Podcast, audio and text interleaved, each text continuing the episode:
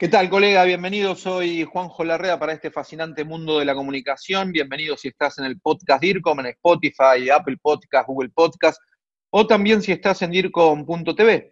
Estamos en este momento yo en Buenos Aires y una de las cuestiones que siempre uno quiere ir tratando de formarse es en nuestro ámbito de la comunicación, ¿qué es el protocolo o el ceremonial y protocolo? Para eso como siempre hago, trato de convocar a personas que sepan de un tema específico, que nos digan, como decimos en Argentina, la posta, ¿no? La, la, verdad. Eduardo López Cardoso es el presidente de la Asociación de Ceremonial y Protocolo de la Ciudad Autónoma de Buenos Aires, en la República Argentina. Eduardo, bienvenido al Grupo DIRCOM. ¿Cómo estás? Gracias por la invitación. Un placer para, para mí participar de esta charla con toda Latinoamérica. Sabemos de tu trayectoria, de tu recorrido que nos enseñes, Eduardo, primero en pocas palabras. Si yo debiera decirle a alguien qué es el ceremonial y protocolo, ¿qué debo decir? El protocolo es la norma. El protocolo es lo que te dice cómo te tenés que manejar eh, institucionalmente, teniendo en cuenta la jerarquía de cada persona dentro de una institución. Okay. Lo social, lo empresarial como el oficial institucional. Y eh, la ceremonia es todo lo que tiene cualquier actividad para llevar a cabo lo que dice el protocolo. Es la forma, es cómo hacemos para llevar la normativa que es el protocolo a la práctica. Ok, o sea que el protocolo es una, suerte de un reglamento que yo debo cumplir en cada evento. Si lo llevamos a lo, a lo cotidiano, sí. un protocolo de salida de emergencias en caso de incendio. Paso a paso que tenés que cumplir para efectivizar eso de manera exitosa. Un remedio, viene el prospecto con el remedio y dice cómo debe administrarse el paso a paso y qué no se debe hacer. Eduardo, ¿qué nos sugerirías a, nosotros y bueno, a todo el que nos vea, porque tenemos muchos simpatizantes de la comunicación aquí en el grupo DIRCOM que nos siguen, porque saben de la importancia de lo que significa la materia? ¿Qué sugerencias nos darías? ¿no? Porque uno participa en eventos, cenas, entregas de algo en particular, diplomas, premios, concursos, va a congresos, seminarios, va a dar clases. ¿Tengo que tener en cuenta algo en, relación a esto, al ceremonial, cuando voy a algún lugar en, especial? Lo que hay que tener claro siempre es que el ceremonial es un trabajo en equipo. En equipo. Trabaja coordinadamente con dos áreas fundamentales, la comunicación y la seguridad. Cualquier actividad que conlleve trabajar con ceremonial siempre hay un trabajo previo. El ceremonial es 100% preventivo e infinitamente reactivo. ¿Qué quiere decir esto? Que todo lo que se puede prever tiene que estar al mínimo detalle, clarísimo, para que el día D de la actividad salga perfecto. Lógicamente, estamos en, en, el mundo real, ese es el mundo ideal, en el mundo real siempre va a aparecer un imprevisto, pero aún así siempre hay una previsión para lo imprevisto. Tenés que tener un plan B, un plan C con relación a cualquier actividad. Esto significa que entonces en el mundo del ceremonial, cuando uno está organizando algo, está preparando algo, y bien lo decías vos, trabajar en equipo, y después dijiste seguridad, que en eso me gustaría profundizar. El tema de por qué incluyo seguridad en esto de trabajo en equipo, porque no solo hay que cuidar a mi funcionario, a, a la persona para la quien voy a ejercer mi tarea, sino para quien viene a consumir lo que quiera dar mi, funcionario. En el caso de, lo empresarial sería que el que tu jefe va a presentar un producto, el que viene a ver eso se vaya con el mensaje de ese producto y cuando se vaya a la casa quiera comprarlo. Generar un lugar donde se sienta cómodo, teniendo en claro toda la normativa que exige los gobiernos locales en cuanto a la habilitación de un lugar. Grupo DIRCOM, gestión del conocimiento latinoamericano en comunicación y por expertos latinos. Esto significa tener en claro que uno tiene que brindarle la mayor experiencia placentera, que el lugar esté correctamente ambientado,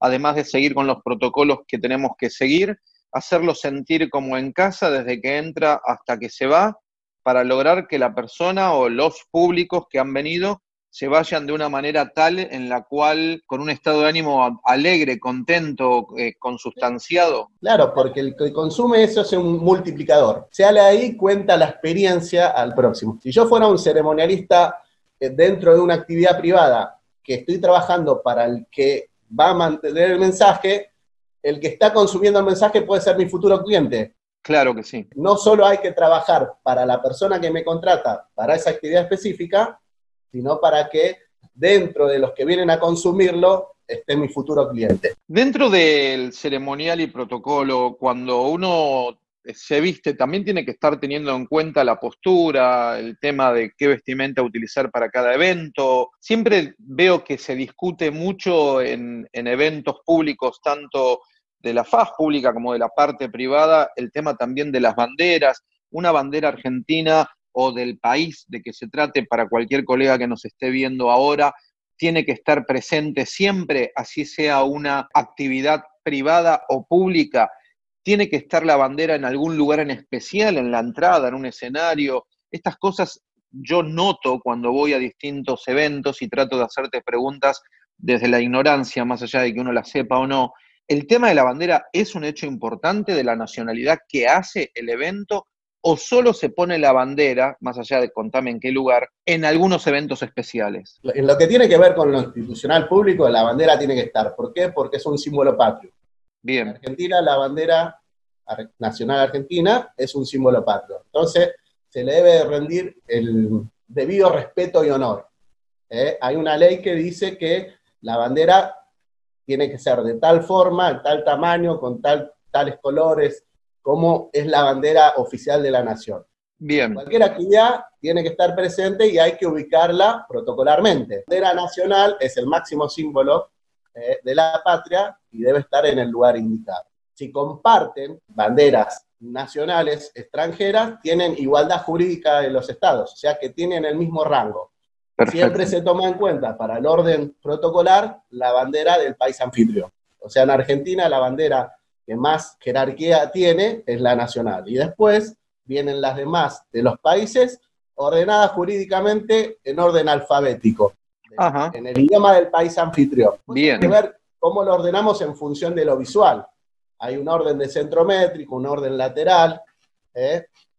que eso es en función de, digamos, en el ideal debería armarse así, pero también tenemos que tener en claro el contexto del lugar para que nosotros podamos ordenar como debe ser la posición de las banderas. Hablabas de cómo vestirse, eso es parte del ceremonial protocolo, protocolo que es la etiqueta. La etiqueta, de cómo el saber ser y el saber estar. Cómo me comporto, cómo me visto, cómo me relaciono con el otro.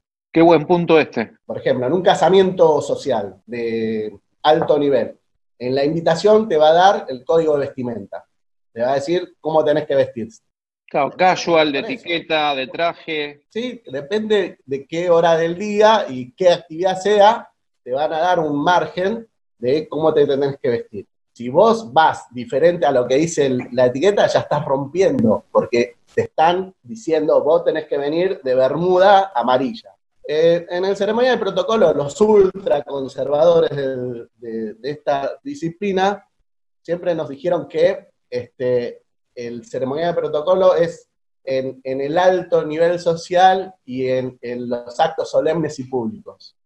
¿eh? El ceremonial en, mi postura es, cualquier acto del ser humano tiene ceremonial. Comparto, yo te iba a decir eso, te iba a decir, para mí es las 24 horas. Tal cual. Ahora, por ejemplo, yo este, quiero hacer mi cumpleaños en una quinta y por WhatsApp invito a mis amigos, le digo, vénganse el sábado a las 3 de la tarde, eh, vamos a estar en la pileta, tráiganse una bermuda. Yo ya, ya no deja, ya deja de ser alto nivel social y deja de ser un acto solemne pero también es ceremonial. ¿Por qué? Porque le estoy, lo estoy invitando usando un medio, antes era una invitación formal, ahora estoy usando el WhatsApp, le estoy diciendo dónde tiene que ir, cómo tiene que ir, cómo se tiene que comportar y cómo se tiene que vestir. Entonces le estoy dando un código de etiqueta.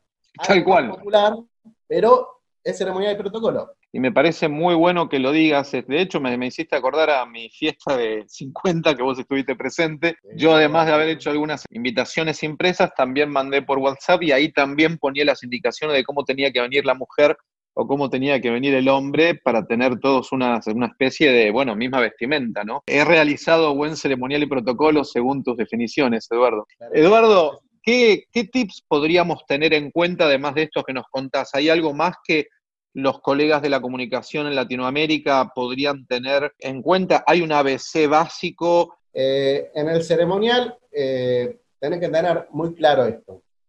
¿Para quién trabajás? Conocer para quién trabajás, el entorno del lugar donde trabajás, o sea, tus funcionarios y los que son parte de esa cabeza, las internas dentro de, de ese espacio. Ah, ¿son importantes las internas también? Sí, tal cual.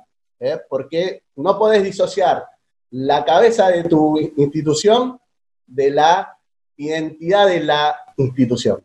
O sea, no podés disociar. Entonces vos tenés que, tiene que haber una coherencia entre la cabeza, lo que quiere la empresa y lo que hace la empresa. ¿Mm? Entonces tenés que conocer la interna, pero también tenés que conocer, ¿eh? en el caso de lo empresarial, la competencia. ¿Por qué? Cuando vos tenés dos empresas ¿eh? que hacen lo mismo, vos trabajás para que la tuya esté por arriba de la otra. Claro. Lo llevar a lo institucional, oficial, tengo que conocer a mi funcionario, a los funcionarios de la cartera, la interna de la política y también la oposición. Esto es una manera de diferenciarse, jerarquizarse, no sé, darle nivel a tu trabajo y a tus clientes, ¿sería? Digamos, vos tenés que saber para poder posicionar a la empresa cómo funciona la empresa, no solo en la cabeza, sino internamente. Vos, teniendo el, saber de eso, vas a poder actuar en consecuencia para llevarla al nivel que querés. Eduardo, si hay personas que quisieran tener más conocimiento del tema, tu, la asociación que precedís en la actualidad brinda alguna cuestión de textos, eventos, calendarios de actividades, cursos, etcétera, nosotros eh, este, somos una asociación que jerarquiza y profesionaliza al que ya está metido en el, ceremonial. ¿De qué forma? Es avalamos eh, que todos los que están en ceremonial hagan la tecnicatura superior. ¿Por qué? Acá hay, es una carrera relativamente nueva que fue creada por trabajadores del ceremonial. La carrera, perdón, ¿cuántos años dura, Eduardo? La tecnicatura superior son tres años y a partir de este año se implementó la licenciatura. O sea que ya es una, en Argentina es una carrera de grado. A partir de este año, digamos, los primeros egresados estarán dentro de dos años. Bien. Pero digo que eh, lo que hace la asociación en cuanto a formación es brindar las herramientas para que se formen gratuitamente en una carrera técnica superior. Damos charlas, damos cursos pero yo recomiendo, si, si alguien se va a dedicar a esto, que lo haga de manera profesional, con un título profesional. El que quiere tener un poquito de conocimiento solo para ahondar en conocimientos, hay diplomaturas, hay cursos muy buenos.